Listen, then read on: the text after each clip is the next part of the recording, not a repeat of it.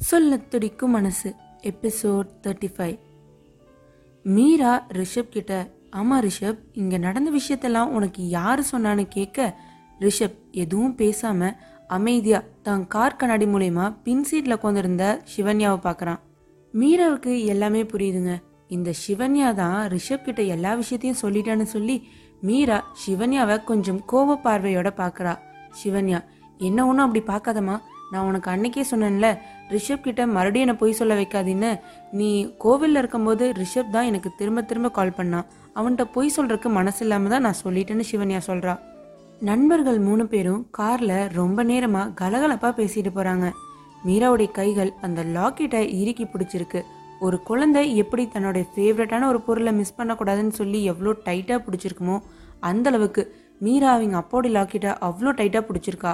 ரிஷப் மீரா கிட்ட sorry Meera and thanks to அப்படின்னு சொல்கிறான் மீராவுக்கு எதுக்கு சாரி எதுக்கு தேங்க்ஸ்னே புரியல.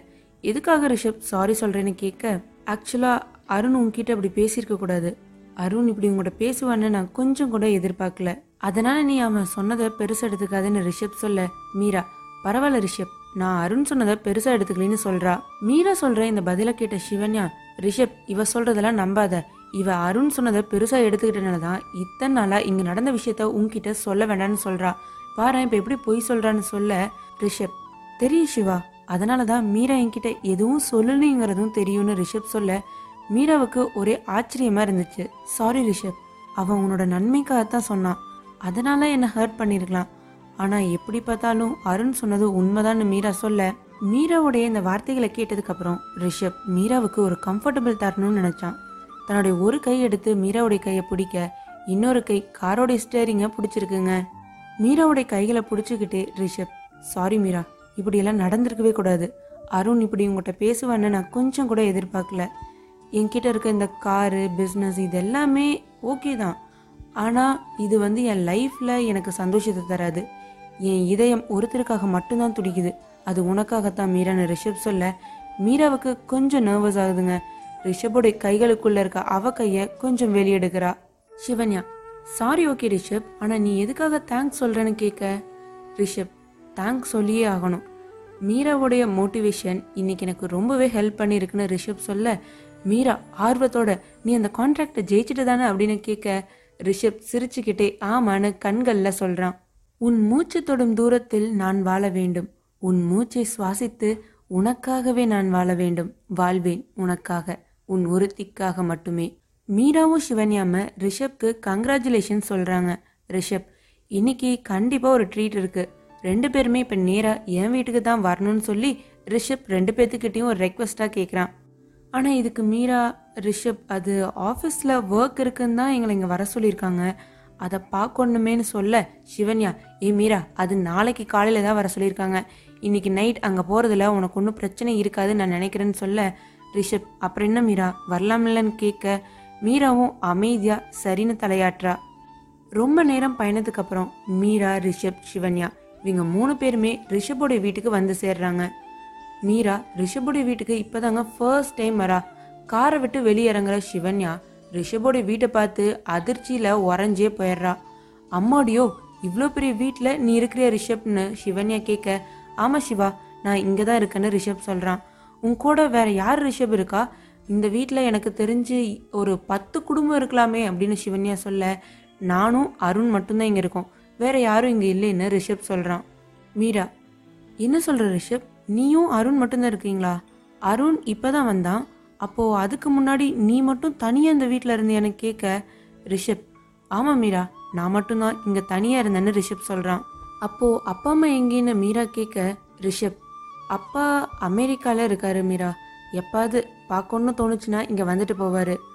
அம்மா தெரியல. நான் அவங்கள பார்த்தது கூட இல்லைன்னு சொல்லிட்டு ரிஷப் எதுவும் பேசாமல் வீட்டுக்குள்ளே போகிறாங்க. ரிஷபோட இந்த பதிலை கேட்டதுக்கப்புறம் மீராவுக்கு ரிஷப் மேலே சின்னதாக ஒரு அன்பு. ரிஷப் வீட்டுக்குள்ளே போகிறத பார்த்துக்கிட்டே நிற்கிறா அங்கே வர சிவன்யா ஏ மீரா இந்த ரிஷப் ரொம்பவே மெச்சூர்டாக பேசுகிறான்லன்னு சொல்ல. மீரா சிவன்யா கிட்ட இல்லை சிவா அவன் மெச்சூர்டாக பேசலை.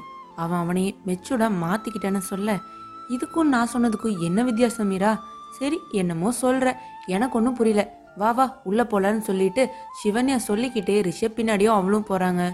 மீரா அவளுடைய மனசுக்குள்ள உனக்கு இந்த விஷயம் தெரிஞ்சுதா இல்லையான்னு எனக்கு தெரியல சிவன்யா.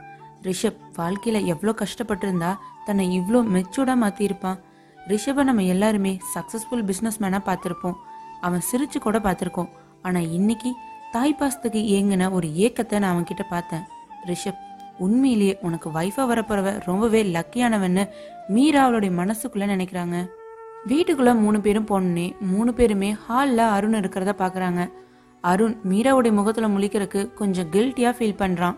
அருண் மீரா கிட்ட வந்து சாரி மீரா நான் பண்ணது தப்புதான்னு மன்னிப்பு கேட்குறான் இதுக்கு மீரா பரவாயில்ல அருண் நீ ரிஷப்காக தானே பண்ண? உன் இடத்துல நான் இருந்தாலும் நானும் இதைத்தான் பண்ணியிருப்பேன்னு மீரா பெருந்தன்மையா சொல்றாங்க. அருண் சிவன்யா கிட்ட நீ தானே போட்டு விட்டேன்னு கேட்க? ஆமா நான் தான் போட்டுவிட்டேன் என்ன பண்ணுவேன்னு? சிவன்யா கொஞ்சம் கெத்தா சொல்றா. அருண் என்கிட்ட மட்டும் கோணூசி இருந்துச்சுன்னு வச்சுக்கோ. உன் வாயை அப்படியே தைச்சு விட்டுருவேன்னு சொல்ல. சிவன்யா என்ன? எங்க தேய் பார்க்கலான்னு ரெண்டு பேரும் சண்டை கட்ட ஆரம்பிக்கிறாங்க. இவங்க ரெண்டு பேர்த்துடைய சண்டை ஒரு பக்கம் ஆரம்பிக்குது. ரிஷப் ஓகே கை சண்டை போடுறது நிறுத்துங்க. உங்கள் எல்லாத்துக்குமே ஒரு குட் நியூஸ் சொல்ல போகிறேன்னு சொல்லிட்டு ரிஷப் கான்ட்ராக்டில் ஜெயிச்ச விஷயத்த சொல்கிறான் இதை நம்ம இன்னைக்கு கொண்டாடியே ஆகணும். எப்படி கொண்டாடலான்னு யார்கிட்டயாவது ஏதாவது ஐடியா இருந்தால் சொல்லுங்களேன்னு கேட்க நாலு பேரும் ஒவ்வொரு கார்னர்ல யோசிக்கிறாங்க. எப்படி செலிப்ரேட் பண்ணலான்னு அருண் வெளியே எங்கேயாவது கிளப்புக்கு போகலாமான்னு கேட்க சிவன்யா எப்படி அருண் உன்னோட ஐடியா உன்ன மாதிரியே கேவலமாக இருக்குன்னு சொல்ல? அப்படியா? அப்போ மேடம் ஒரு நல்ல ஐடியா சொல்லுங்கன்னு சிவன்யா பார்த்தா அருண் சொல்றான்.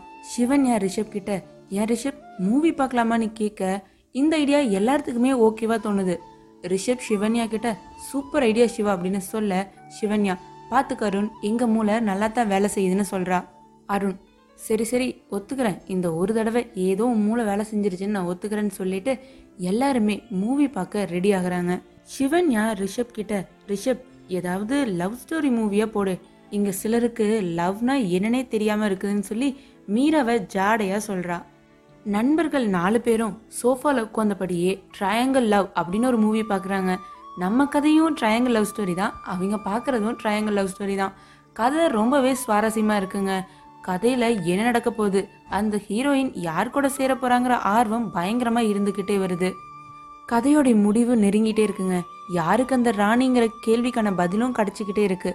கதையை எல்லாருமே ரொம்ப ஆர்வமாக பார்த்துட்டு இருக்காங்க.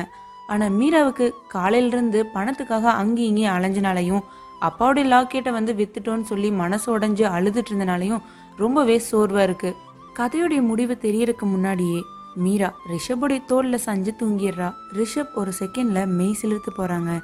மீரா தோல்ல சஞ்ச இந்த தருணம் அவனுடைய வாழ்க்கைக்கு ஏதோ அர்த்தம் கிடைச்ச மாதிரி உணர்றான். தேடி போகும் அன்பு அழகானது ஆனால் தேடி வரும் அன்பு ஆழமானது. காத்திருப்போம் இனி என்ன நடக்கும்? காத்திருங்கள் என்னோடு. சொல்ல துடிக்கும் மனசு.